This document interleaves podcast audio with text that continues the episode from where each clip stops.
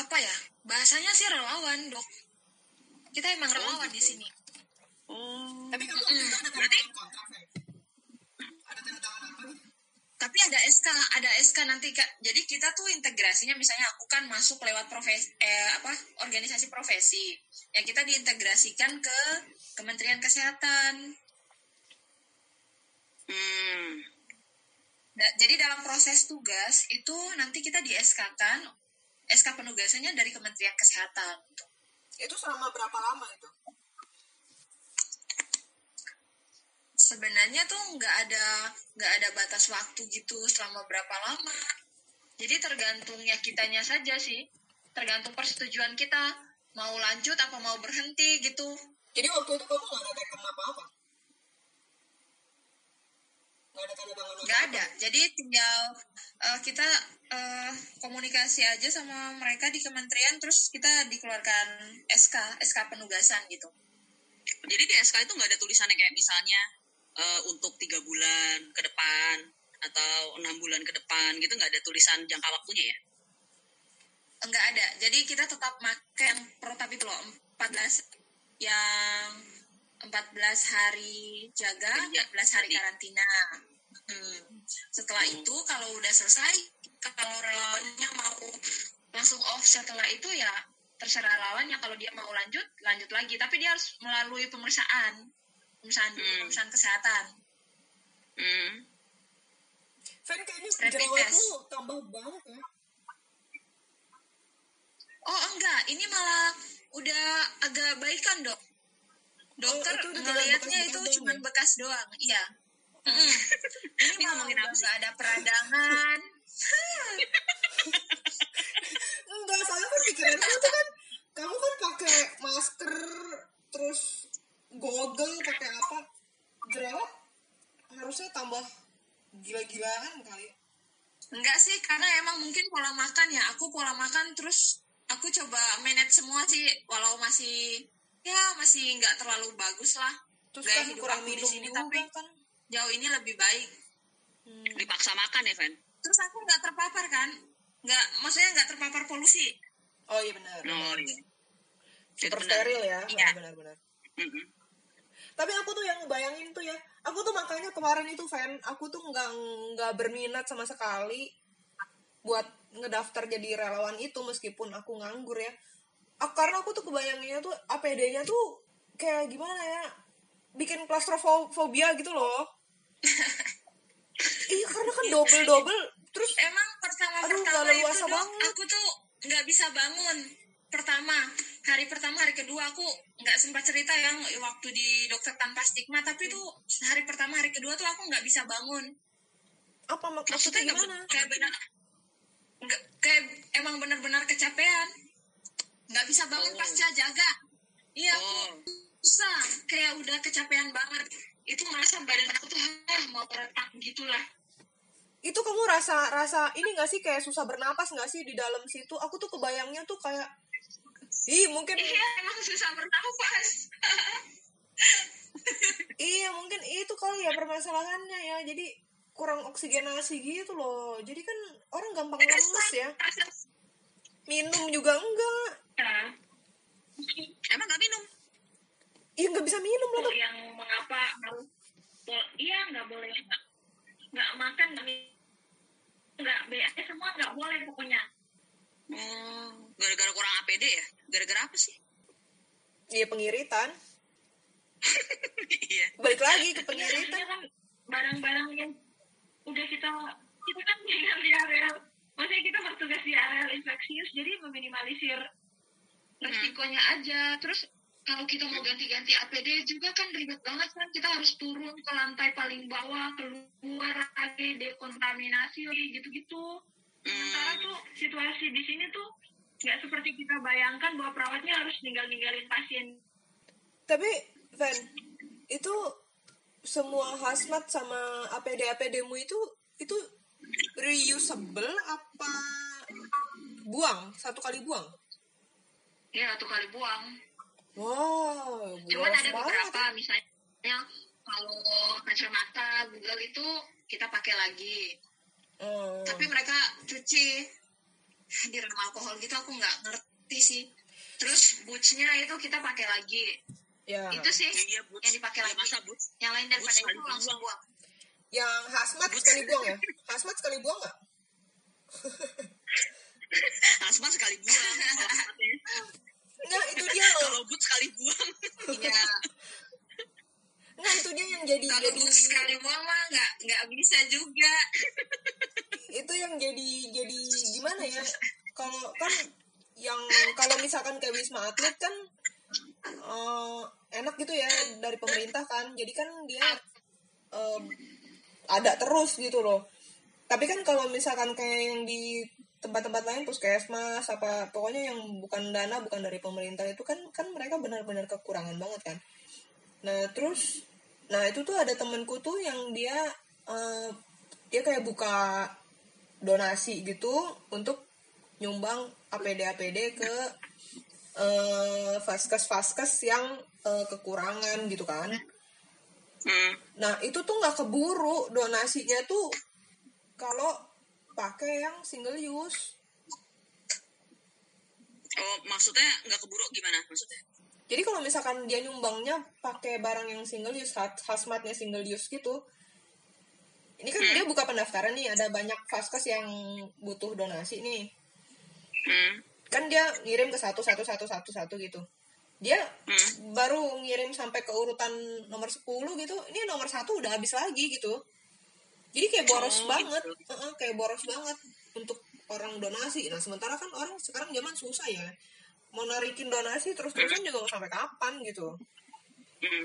jadi berpikir yang reusable nah reusable ini nih seberapa seberapa bagus bisa dipakai ulang Melindungi lagi juga. gitu heeh.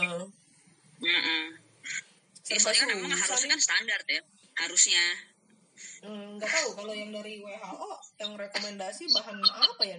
Nilon kali. Itu makanya panas banget kali. Itu yang kamu pakai kalau misalkan bahannya nilon berarti bisa lah dicuci lagi. Kenapa sekali pakai buang? Boros juga.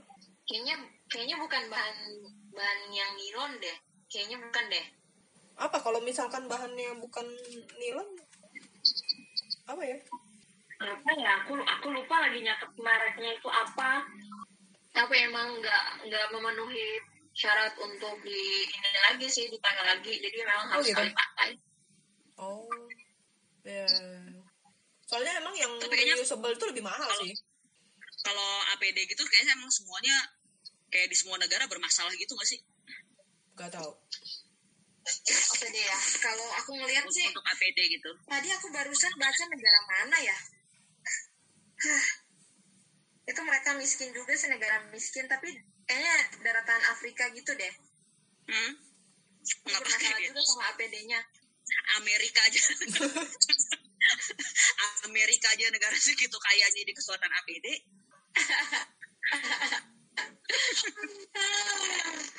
aku rada Negara bingung deh kalau sama. Amerika tuh ya sulit banget kalau di negara-negara miskin tapi kan tapi kayaknya dokter harus ngeliat bahwa Kuba nggak begitu deh. Hmm, coba coba coba coba bahas coba bahas. Perbandingan lu selalu sama Kuba sana itu. Kuba kalau dalam konteks APD kayaknya Kuba nggak terlalu ini ya tapi sejauh ini tenaga medisnya gila-gilaan berlimpah itu. Mereka ngirim sana eh, ke mana-mana tenaga medisnya. Ya karena mereka dokternya banyak, Fen. iya astaga Tuhan. Kuba itu kan dia ini. ya Apa eh, Kuba itu rasio dokter sama penduduknya itu paling tinggi di dunia. Kalau nggak salah 7 banding seribu deh. iya Mm. Indonesia itu di bawah satu. iya betul betul Indonesia itu di bawah satu. kita tuh satu banding 2000 Kuba itu iya 2000 apa 2200 gitu satu Iya. banding dua ribu plus satu banding empat ribu ya dok 2000-an data 2019 Sekalinya ada dokter pas covid banyak yang meninggal. iya Yesus bikin bikin dokternya susah. iya iya rasio rasio rasio tinggi ya kan Se- sekalinya ada wabah banyak banget tapi yang Kuba itu Kuba itu kan satu dokter menangani 148 pasien ya Masih lumayan oke beda lah. jauh lah sama kita di Indonesia Nah iya makanya, jadi Kuba itu kalau kita lihat di WHO tuh kalau nggak salah dia termasuk yang paling tinggi tuh, dia tuh 7 banding 1000. Hmm, itu negara miskin tuh dok. Iya dia miskin sih miskin tapi pendidikan kedokterannya gratis. Tapi dia maju, dia untuk untuk apa namanya kesehatan dia maju. iya kan perbedaannya Aku rasa itu sih mungkin dia maju juga karena dia juga di embargo gitu-gitu ya, jadi dia juga nggak bisa dia swadaya apa sendiri. tuh namanya, eh, maksudnya nggak bisa mengandalkan orang lain, Iya. emang harus rely sama diri dia sendiri gitu ya. Jadi mau nggak mau ya untuk kebutuhan-kebutuhan dasar kayak kesehatan pendidikan pasti mereka berusaha mandiri gitu. ya tapi kan Ya aku mikirnya Gimana? sumber daya alam masa harus subsidi semua. Sumber daya alam yang punya Kuba itu disubsidi semua untuk pendidikan dan kesehatan. Kalau kita kan Nah, nggak itu justru. begitu. kita kan semua di sama dikelola sama asing. ya itu dia apakah membutuhkan embargo supaya bisa Soalnya dong, coba bayangin negara-negara tuh yang dia mampu sendiri pasti dia diembargo. Iran contohnya. Iran udah puluhan tahun diembargo dia masih bisa bertahan tuh dengan sistem pendidikannya tetap universitasnya bagus-bagus ya kan gitu. Jadi ya mungkin ya harus ya namanya juga manusia ya kalau nggak kepaksa kalau nggak terpaksa nggak dikerjain Tapi bukan alasan. enggak juga Bukan Mas. alasan masa jadi embargo gara-gara Embargo itu itu sih. Karena terpaksa Mereka di embargo karena mereka punya kekayaan alam. itu ya. Ya masa kita mau embargo diri? Aduh. coba Indonesia diembargo coba. Coba Indonesia diembargo coba. Iya luar Pasti, biasa majunya. nggak ada misalnya gini ya misalnya Indonesia di embargo nih ya kan ya. Nggak apa namanya kita nggak bisa beli peralatan kesehatan misalnya. Kita nggak Iya. bisa beli imunisasi misalnya. Pasti orang Indonesia bikin imunisasi sendiri. Pasti Iya. bikin alat sendiri sebenarnya sih kita secara intelektual mampu ya. Iya itu contohnya yang apa tadi kemarin yang beritanya itu tuh yang apa pindad bikin apa namanya eh, baking eh, oh manual iya. iya iya kan? Iya. Itu kan karena udah kepaksa. Maksudnya eh, udah, ud- eh, emang udah nggak ada cara lain kecuali kita harus bisa bisa bisa bikin sendiri kan gitu kan.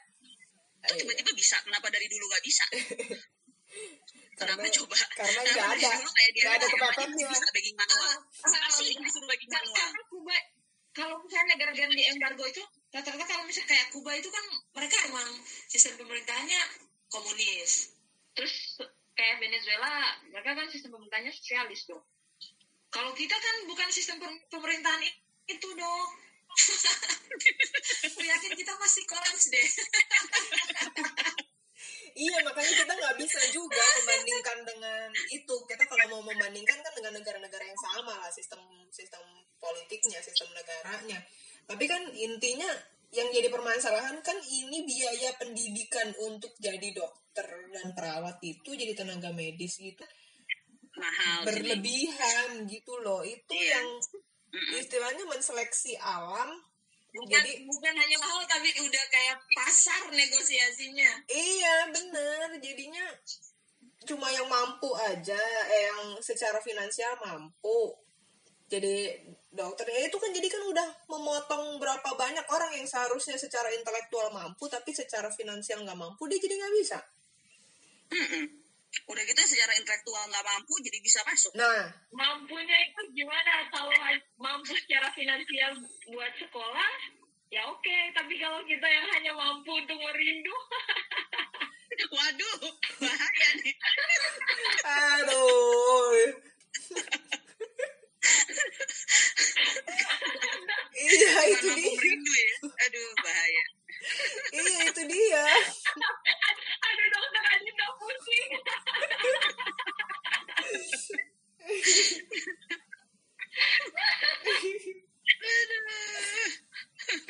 Itu dia loh repotnya. Maksudnya sekarang tuh kita jadi rasakan tuh akibatnya kan di masa-masa yang kayak gini gitu loh. Ketika kita lagi butuh-butuhnya tenaga medis banyak nggak ada karena perkara yang udah dari tahun kapan Iya. Emang sistem ininya pendidikannya juga nggak ini juga nggak ideal ya. Banyak kekurangan lah, bukan banyak lagi, banyak banget. Iya tapi kan belajar nggak kita dari dari situasi ini gitu loh Ini udah jelas enggak. online belajarnya online Enggak, ya kalau kayak gitu berikut berikutnya kita ada pandemi balik lagi sama lagi permasalahannya kalau kita nggak iya kan Tapi baca Iya, beritanya iya, nggak? ampun. eh, maksudnya eh, aku baca artikel ya. Ternyata orang Indonesia itu kan tadi kan kita udah ngomong tuh tentang pemerintah apa namanya ya mungkin bukan mungkin lah ya udah pasti ya awal-awal kan terlambat kayak gitu-gitu ya. Terus eh, tapi ternyata tadi aku baca artikel nih katanya tuh Indonesia itu tuh dia termasuk eh, negara tuh yang civil society-nya tuh termasuk yang paling kuat. iya kita negara paling dermawan seluruh dunia. Nah iya makanya. Itu dari ke mana Karena kita dari tahun-tahun kapan kita kita mungkin selalu karena kita juara terus. kebiasaan nggak bisa rely sama pemerintah mungkin ya. Jadi ya pemerintah sih ke mana masy- masyarakatnya jalan sendiri aja.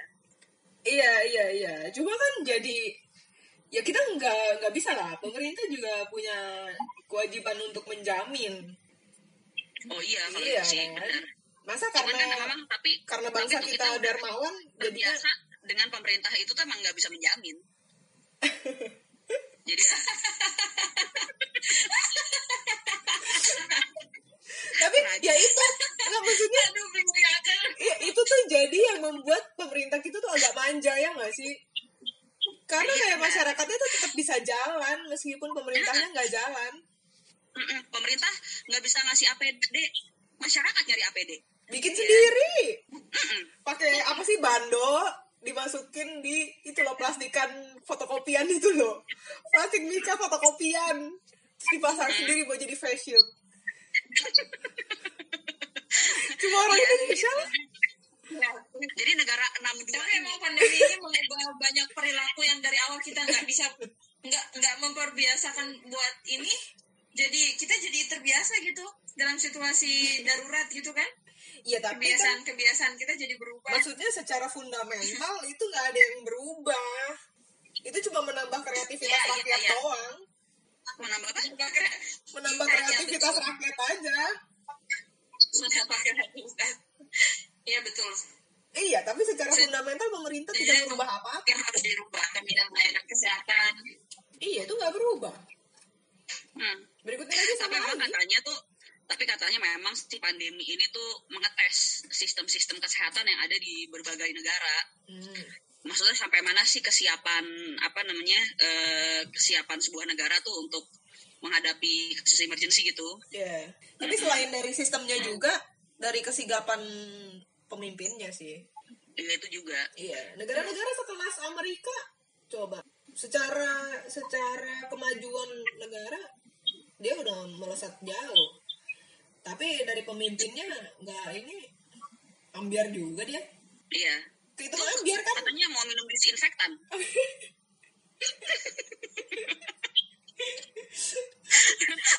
aku pas aku pas dengar pas Parah, pas parah. Wikipedia, Aduh. aku mikirnya gini ya udah lah ya tinggal di Indonesia setidaknya kita presidennya bukan Donald Trump iya. itu dia. Kita masih ya. ada yang menyamakan mudik itu eh ada yang menyamakan ada yang membedakan mudik sama pulang kampung juga itu ya ya cukup parah juga sih logikanya Enggak, tapi kalau itu masuk akal, Fen. Antara mudik dan pulang kampung tuh aku agak-agak setuju. Cuman memang Indonesia kan bahasanya miskin ya. Jadi ya tuh eh, susah untuk apa eh, punya istilah tuh nggak banyak gitu. Orang Indonesia kan kita bahasanya kan miskin lah gitu ya, nggak kayak bahasa Inggris gitu. Kalau misalnya yang kemarin itu yang mudik sama pulang kampung itu menurut aku sih masih agak soalnya lebih ke momentum ya Iya. Kenapa? lebih ke momentum ya kalau mudik Ya. Enggak, jadi kalau mudik, kalau mudik itu adalah eh, orang yang berkunjung, Fan. Misalnya Iya, pas aku punya nenek nih kan. misalnya misalnya aku punya nenek di Sukabumi contohnya ya kan? Terus aku mengunjungi nenek aku ke Sukabumi pas lagi lebaran. Itu Mudik. namanya aku mudik. Itu aku namanya mudik karena kan aku kan eh, nggak tinggal di Sukabumi. Tinggalnya di Jakarta punya KTP Jakarta kan gitu kan? Sementara kalau pulang kampung itu adalah aku tuh merantau. Ya aku orang aku orang Sukabumi aku merantau ke Jakarta. Tapi sementara di Jakarta. Nah, tapi sementara di Jakarta. Nah, tentu saja kan kalau misalnya aku nih eh, apa namanya perantau, terus misalnya tinggal di Jakarta eh, untuk kerja, terus tapi sekarang kerja work from home misalnya, terus udah gitu di sini nggak kos, terus udah gitu atau misalnya di sini nggak punya pekerjaan, kan susah juga kan di Jakarta terus menerus kan, sehingga orang yang punyanya rumahnya itu di daerah diperbolehkan untuk pulang. Orang yang itu disebutnya dengan pulang kampung. Tapi orang yang mudik nggak boleh. Misalnya aku tinggal di sini mau mau berkunjung ke rumah saudara misalnya di Sukabumi ya nggak boleh gitu. Menurut aku sih Aku itu bagian permainan kata-kata Apa namanya? aja lah ya. Jadi tuh tentang dia tentang dia lebih memprioritaskan yang mana? Masalahnya kalau secara penyebaran penyakit dari sisi kesehatan kedua istilah itu kan sebenarnya sama aja kedua istilah itu Benar. istilah istilah itu yang, yang, Tapi yang kalau- pas banget gitu Iya, tapi kalau menurut aku tuh ada perbedaan nanti di saat ya, eh, di begini nih perbedaannya nantinya. Ini ini menurut aku ya. Kalau misalnya orang yang pulang kampung, berarti kan dia akan di sana dalam jangka waktu lama dong, karena emang rumahnya ada di sana kan. Mm-mm. Gitu. Jadi dengan harapan misalnya aku mau pulang ke Sukabumi nih, karena di Jakarta udah nggak ada punya pekerjaan, terus udah gitu misalnya di sini juga sewa rumah, misalnya nggak jelas ya kan ya gitu. Karena aku nanti pulang ke Sukabumi kan mungkin akan selama-lamanya ke Sukabumi maksudnya. Jadi dengan harapan orang ini bisa pulang ke sana, terus isolasi mandiri di sana selama dua minggu. Setelah itu memang orang itu tinggal di sana. nah itu loh Sementara- isolasi mandirinya itu akan dilakukan apa enggak kan itu Nah, permasalahannya entah dia Nah, mudik iya, jadi memang kan sekarang- sama aja. Memang kan sekarang sekarang kan emang permasalahannya kan ini dok. Apa namanya eh, gimana menyeimbangkan? Kan udah ada artikelnya tuh bahwa memang yang sulit itu adalah negara berkembang. Karena kan kita juga menyeimbangkan antara ekonomi. penanganan penyakit dengan ekonomi. Iya. Gitu. Maksudnya kita nggak mampu untuk kayak di mana di New York gitu. Gubernurnya bisa bilang udah lo tenang aja lu semua di rumah. Ada wartawan nanya kan itu kalau kita di rumah nanti kita makan gimana? Gua kasih dia bilang gitu. Lo usah khawatir ntar lo di rumah gua kasih katanya kita kan nggak bisa kayak gitu nah kita nggak dia punya kemampuan dana untuk seperti itu kan Iya, ya, maksudnya menurutku itu cuma permainan kata aja karena Jokowi kan memang sebenarnya dia lebih eh, condong ke kebutuhan ekonomi kan. Kalau Iya, secara perspektif ekonomi Hmm. membedakan Karena tapi dua menurut- istilah itu betul. Dia nggak bisa karena memaksakan kalau orang yang orang yang mudik kalau orang yang mudik itu kan dia hanya sementara tuh dok misalnya Iya. dari Jakarta ke Sukabumi misalnya. Mm-mm. paling kan di Sukabumi berapa hari sih? Orang mudik ya kan ya paling lima hari. Terus isolasi mandirinya gimana di sana? Gitu. Jadi kayaknya sih apa namanya mereka berharapnya orang yang pulang kampung di sana akan isolasi mandiri. Cuman apakah di sana dilakukan isolasi mandiri ya itu ya Kalau alam. masalah yang lain lagi. Iya kan ya gitu ya. Maksudnya itu masalah yang lain lagi. Tapi setidaknya tuh dia nggak setidaknya satu masalah yang apa tuh namanya yang tentang masalah oh banyak orang pengangguran di Jakarta nggak jelas ya kan ya nggak bisa pulang juga nggak bisa apa juga. Iya itu dia. itu teratasi gitu ya. Secara ekonomi itu sah-sah aja, maksudnya benar langkah yang betul. Tapi secara kesehatan, ya dia mau mudik mau pulang kampung sama aja. Karena permasalahannya kan mm, dia akan isolasi mandiri apa enggak di tempat tujuannya? Kan itu. Iya. Memang Mm-mm. memang jadi memang harusnya apa namanya memang nggak ada menurut, menurut aku ya di negara yang kayak kita ini tuh kan kita negaranya kan tanggung ya dibilang maju juga nggak maju dibilang miskin juga miskin miskin amat gitu ya. Tapi kalau misalnya apa namanya kalau misalnya mau dipaksain seperti yang ideal itu kan sama aja yang tadi kita ngomongin tentang diagnosis tadi emang nggak mampu kayaknya negaranya sehingga harus ada apa tuh namanya kompromi-kompromi lah apa yang harus dikompromiin gitu yang bisa di, yang bisa dikompromikan gitu. Nah susahnya lagi orang Indonesia itu susah disuruh diam di dalam rumah. Karena seharusnya menurutku tuh yang digalakkan itu adalah karantina mandiri sama isolasi eh, mandirinya itu kan. Kan itu yang susah jalan dari awal-awal. Selalu kan bentroknya antara ekonomi sama kesehatan ini kan. Orang dari pemerintah mati-matian mau eh, isolasi mandiri. Tapi maksudnya dari komuter semua dibatasin transport umum semua dibatasin. Tapi dari kantor-kantor nggak sepakat. Nggak libur. Nggak kompak. Ya kan? Mereka nggak mau libur kan? Ujung-ujungnya malah penumpukan penumpang di transport umum. Dan ini juga kan permasalahan dari menteri-menterinya juga. Jokowi ngomong apa menterinya ngomong apa? Heran itu si salah salah satu lagi tuh. Si presiden satu lagi. Kocar kacir banget ya. Kocar kacir. Dari pusat hingga ke daerah tuh. Nah itu. Iya emang nggak emang nggak ada ya koordinasi kurang. Enggak, sebenarnya kalau misalkan seandainya ya jadi bahas masa lalu nih. Kalau misalkan zamannya Pak Harto dulu lah, hmm? beres kayaknya. Menteri nurut semua. zamannya ya nggak tahu juga sih ya boleh menentukan menentukan keputusan sendiri gitu. Mau mau ya ini sih apa namanya kalau menurut aku sih sebenarnya udah banyak negara juga kan yang menjalani ini kan gak kita doang ya. Jadi seharusnya sih kita juga bisa ngambil pelajaran juga dari negara-negara yang lain gitu baik yang eh, berhasil maupun yang nggak berhasil. Kayak contohnya yang lockdown di India contohnya. Kan India juga sama kan? Gagal, Kita negara negara miskin juga kan ya tapi kan dia nge-lockdown aja tiba-tiba iya Iya dan kan? itu kan gagal loh Dok. kenapa gagal banget kan lockdownnya Nah justru makanya maksud aku tuh gitu. Jadi kan kita udah banyak nih contohnya nih. Salah satunya misalnya India, ya kan, Hmm. yang mungkin ekonominya juga banyak orang miskin juga lah sama kayak kita kan gitu kan. Hmm. Terus dia maksain tuh, oh eh, lockdown nih, harus lockdown nih. Terus tapi orang di misalnya ada salah satu artikel yang aku baca, dia tuh pembantu rumah tangga eh, perempuan rumah tangga, suaminya supir taksi. Tinggal di mana tuh? Di, di kota besar lah lupa antara Delhi atau Mumbai. Waktu pas dia tuh masuk pandemi itu majikannya si perempuan ini katanya keluar kota untuk menghindari infeksi-infeksi virus ini. Sehingga dia tuh di lay off lah. Ya kan? Hmm. terus eh, suaminya karena eh, lockdown kan jadi nggak bisa jalan taksi. Hmm. di keadaan di sana nih pada saat itu jadi terus tiba-tiba yang orang yang punya penghasilan tiba-tiba jadi nggak punya penghasilan gitu. Tapi sebenarnya ya jadi Eh, menurut aku tuh eh, apa ya? Ya kalau istilah istilah bisa bisa bisa bebas lah mungkin bisa beda-beda ya. Tapi yang aku lihat tuh dari negara-negara yang udah dibahas yang terhitung berhasil ya itu tuh mereka kecepatannya adalah dari membatasi eh, batas negara jadi mereka tuh dari awal itu waktu kasus baru mulai merebak tuh mereka udah close bandara udah close penerbangan internasional. Jadi iya yang positif di dalam negaranya itu tuh benar-benar dikit banget. Itu tuh langsung di track waktu masih sedikit banget. Kayak di mana tuh ya yang cuma ya New Zealand kayaknya ya. Wah jumlahnya dikit banget orangnya itu tuh gampang di track terus jadi penyebarannya tuh lokal aja gitu loh. Nggak sampai nah yang waktu kita kan kemarin itu tuh waktu udah mulai heboh aja tuh di bandara tuh masih longgar banget gitu. Waktu itu tuh temen aku dia dari Hong Kong itu udah mulai-mulai rame kok covid itu. Dia dari Hong Kong dia bilang di bandara nggak nggak ada pemeriksaan apa nggak ada himbauan apa gitu cuma suruh tanda tangan surat pernyataan.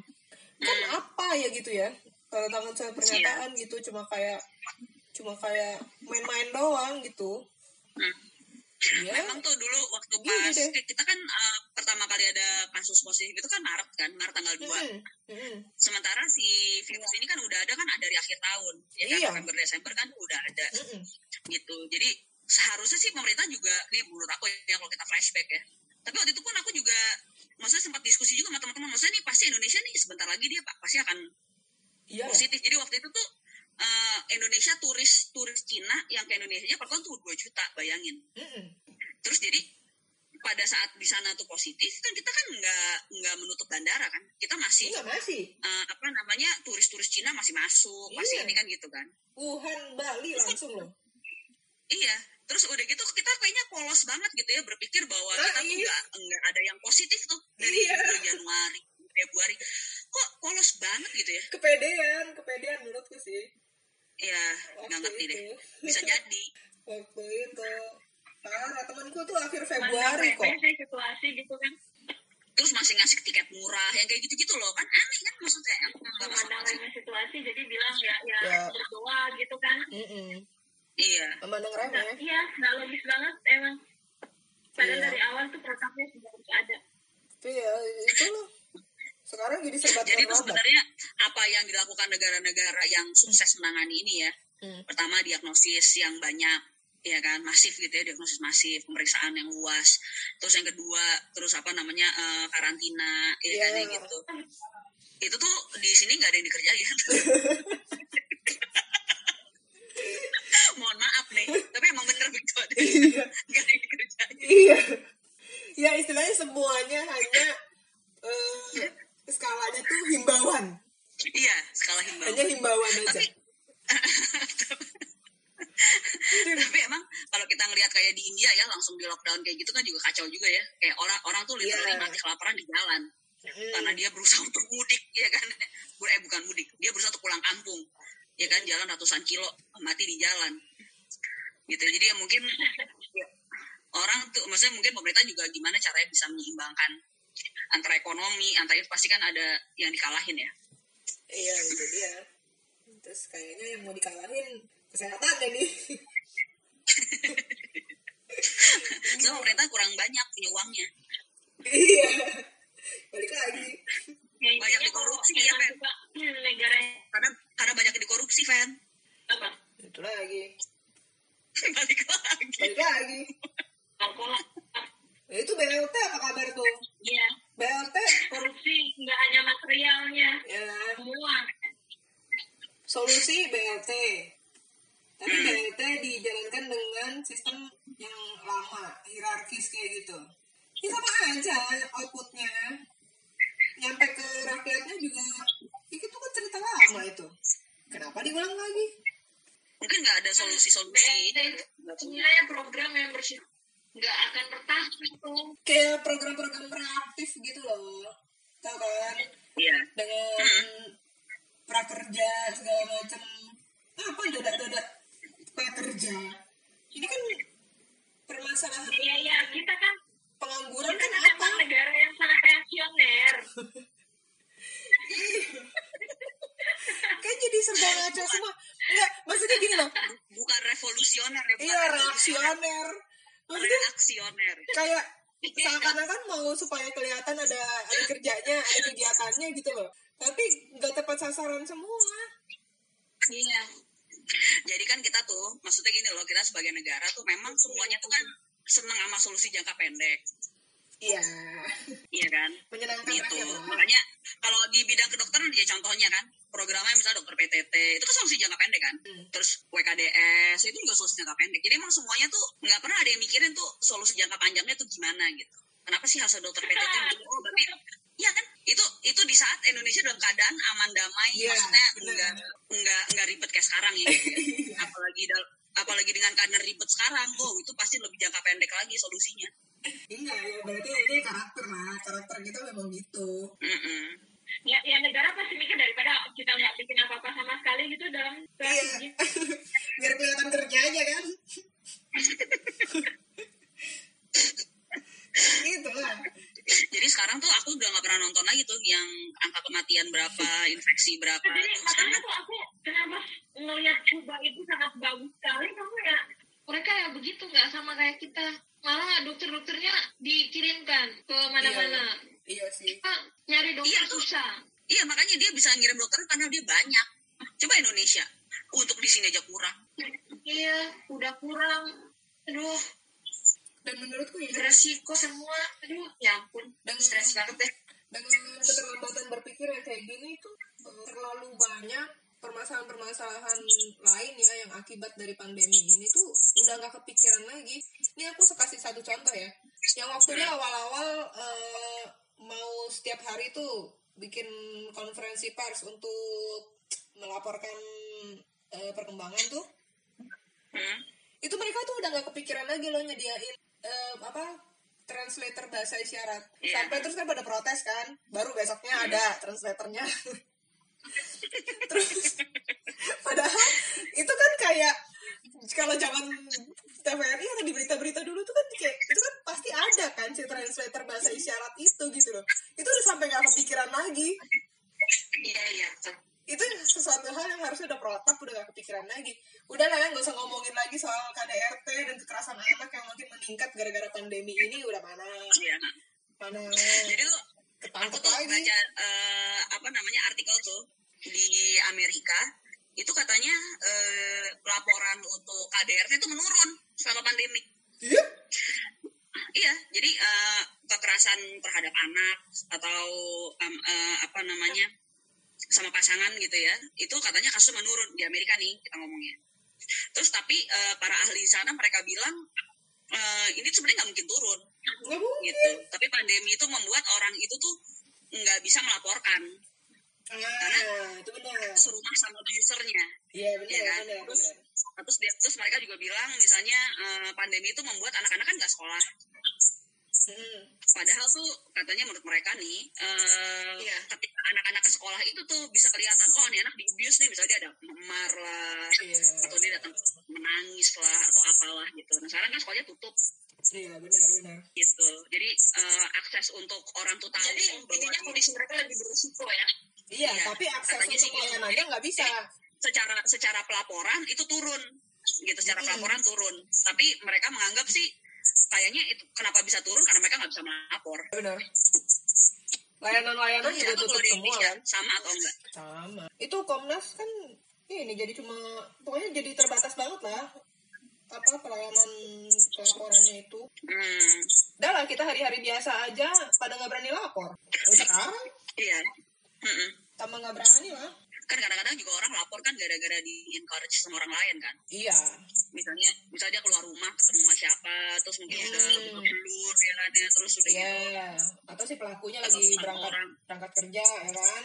iya Lagi mm, dia cuma gitu. sendirian di rumah ada kesempatan lapor akses terbuka luas ya kan. Mm-mm. sekarang iya gimana semuanya kumpul di rumah dia buka handphone aja mungkin udah diliatin kali Susah. Jadi waktu itu aku tuh? Baca. Jadi salah satu yang faktor-faktor yang menyebabkan kekerasan eh, KDRT ini nih makin banyak itu tuh eh, ada, ada empat faktor besar gitu. Kalau nggak salah pertama tuh karena memang paparan terhadap eh, paparan antara pelaku sama korban itu jadi makin tinggi kan. Terus ya itu tadi akses terhadap pelayanan menurun nah satunya lagi itu kekerasan itu juga jadi beralih beralih ke online sekarang. Beralih apa? Beralih ke online. Oh maksudnya? Karena sekarang orang dengan banyak Representasi kekerasan berbasis gender online. iya karena kan orang jadi lebih banyak aktivitas eh, kayak gini kan meeting meeting Mm. semua Mm-mm. kerja kuliah apa semua kan lewat online gini. Kekerasannya terjadi di ranah online sekarang. Yang mana itu kan sangat berbeda ya. Ini ini apa eh, cara mengatasinya gitu. Hmm. terus satu lagi apa? Eh satu lagi eh aku lupa.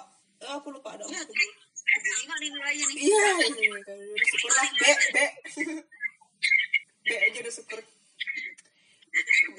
iya udah seneng dapat B Loh, dari empat jawab tiga kok. iya tujuh lima B boleh lah lupa satunya ya nggak inget tapi iya nih aku nih sekalian curhat ya aku di tuh wah itu rentan banget loh kita tenaga medis dokter-dokter itu dengan kekerasan seksual dari pasien itu ini satu hal yang aku nggak Gimana? nggak nyang- eh, Oh, gitu. Contohnya gimana contohnya? Iya, jadi aku tuh benar-benar nggak nyangka ya. Aku sama sekali nggak kepikiran sih soal ini karena aku ya kan gimana sih kalian pernah ngerasain apa nggak sih? Aku sih selama aku jadi dokter yang tatap langsung sama pasien ya, aku sih nggak pernah ngalamin sendiri pelecehan dari pasien gitu. Menurut aku ya pasien sih sopan-sopan aja gitu. Ya satu dua gitu, tapi bukan pelecehan seksual. Di aku baru dua hari kerja, Hmm. itu tuh aku udah terpapar jadi teman satu grupku itu dia udah melaporkan pelecehan seksual dari pasien Oh. digambarin di, dikirimin dick pic gitu Hmm. terus eh, ya dokter mau masukin apa enggak? Eh ya gitulah. Oh, serius? iya. Dan terus kan aku kaget banget kan. Aku baru dua hari kerja loh kak. Terus eh terus dia bilang tuh ya pada bilang tuh ya itu mah sering kayak gitu. Ya kita laporin aja ke tim leader. Terus nanti tim leader kan yang naikin kan ke manajemen kan. Yaitu nanti eh, diatur sama manajemen. Nah terus dari manajemen selama ini gimana? Ya gitu-gitu aja nggak pernah ada Tindak lanjut. Iya. Nah, cuma terus baru eh apa pas training itu kan eh, memang ada dicontohin tuh pas training itu cara-cara menjawab pasien kan. Hmm. Nah, itu tuh di dicontohin lah kalau misalkan pasien kayak marah-marah, kasar kayak gitu. Itu gimana cara kita membalas yang sesuai dengan anjuran dari perusahaan gitu kan. nah terus itu aku udah tanya di situ eh, kalau dari perusahaan perlindungan untuk dokternya apa? Kalau ada pasien-pasien yang kayak gitu. Terus ya mereka bilang eh, sementara belum ada. Pokoknya dari salah satu trainernya itu dia bilang sementara belum ada. Eh tapi terus trainer yang satunya bilang eh, ya ini sementara masih disusun eh, apa protapnya gimana kalau ada pasien yang kayak gitu gitu kan. Nah terus eh, hari pertama aku kerja itu eh, ada baru. Jadi kalau misalkan pasien melakukan harassment kayak gitu tuh kita bisa eh, masukin di diagnosanya. Di salah satu diagnosanya tuh ada kode untuk harassment gitu. Nah terus hari kedua kan aku itu kan temen satu timku tuh kan melapor kayak gitu kan. Terus berapa hari kemudiannya itu tuh eh, ada kabar dari manajemen. Ada tiga akun tuh yang di ban dari keseluruhan. Karena udah terlalu sering melakukan sexual harassment kayak gitu. Tapi balik lagi yang cuma kayak sekali-sekali gitu dapat sanksi yang mereka? Eh, tapi kalau udah sering banget Fan itu yang kayak anak-anak tuh sampai inget kok hafal namanya. Nah itu tiga orang itu tuh di di ban dari keseluruhan. Gitu tapi kan yang cuma sekali-sekali gitu kan banyak juga. Iya. Aku kaget loh itu ya. itu dia bentuknya kayak apa sih namanya kayak kita nggak maksudnya eh, konsultasi biasa gitu misalnya eh, dia ada, ada punya keluhan apa tuh gitu ya iya oh, sama tapi kayak nanya ya via tapi WhatsApp gitu ya via chat oh, oh. Oh, sementara gitu. hanya hanya via chat nah kan itu yang kayak gitu kan bikin orang jadi berani kan karena kan muka nggak kelihatan kan iya iya. iya anonimus iya anonimus gitu loh hmm. Nggak nyangka sih itu aku benar-benar nggak menduga tapi sering ternyata katanya kayak gitu. Aduh ya jangan Tapi- sampai ya aku kena. Ta- tapi dari sendiri langkah pencegahannya gimana sih mereka? Nggak ada. Ya kita lapor dinaikin ke manajemen. Manajemen naikin ke kan? Karena kan perusahaan aku ini pihak ketiga vendor. Jadi Hmm. jadi dari manajemen perusahaan aku harus harus kayak diskusi lagi gitu loh sama manajemen Nah, nanti dari grup yang nentuin gimana gitu jadi perusahaan aku yang kayak nggak bisa nggak bisa menentukan sendiri gitu kayaknya kebijakan sendiri ha. iya kayak ribetnya tuh itu hierarki Enggak, maksudnya enggak sampai ke polisi gitu-gitu, cuman maksimalnya pa- palingan tuh cuman kayak ya udah dinonaktifin gitu akunnya. iya cuma itu doang nggak lanjut ke Iya polisi kan? Nanti kan tiba-tiba tuh orang punya akun baru ya itu lain lagi ceritanya. nah itu dia masalahnya Iya kan? Itu dia Hmm. tapi kan memang eh, ya aku nggak tahu sih tapi cukup dikenal tidak terlalu melindungi korban kan Oh gitu ya. terakhir sih yang aku agak kesel itu karena yang waktu ini loh penumpang car dia ngelaporin drivernya itu karena drivernya itu kayaknya mau mau culik dia gitu loh. Dibawa ke yang udah berlawanan arah banget sama tujuannya dia. Oh, terus, terus supirnya tuh kayak kayak telepon telepon gitu loh. Telepon telepon tuh kayak pakai kode kode gitu. Jadi kan si penumpangnya kan takut banget kan. Iya. ha. terus dia langsung laporin. Yang dia pernah keluar di akun Indonesia feminis ya? Ya ya ah. nah itu terus kan dia minta diturunin. Iya terus? Diturunin tengah jalan kan. Dia lapor dia pokoknya dia cerita di Instagram story-nya terus rame terus itu ditemuin sama si grabnya antara korban sama pelaku. Parah. terus damai deh. Minta maaf deh korbannya minta maaf korbannya. Karena si sopirnya bilang dia Iya iya iya. salah kayak dia tuh masih bingung sama aplikasinya gitu. Nggak mungkin lah orang sampai segugup itu. Kan jaraknya deket banget kan kita bisa mencurigai orang.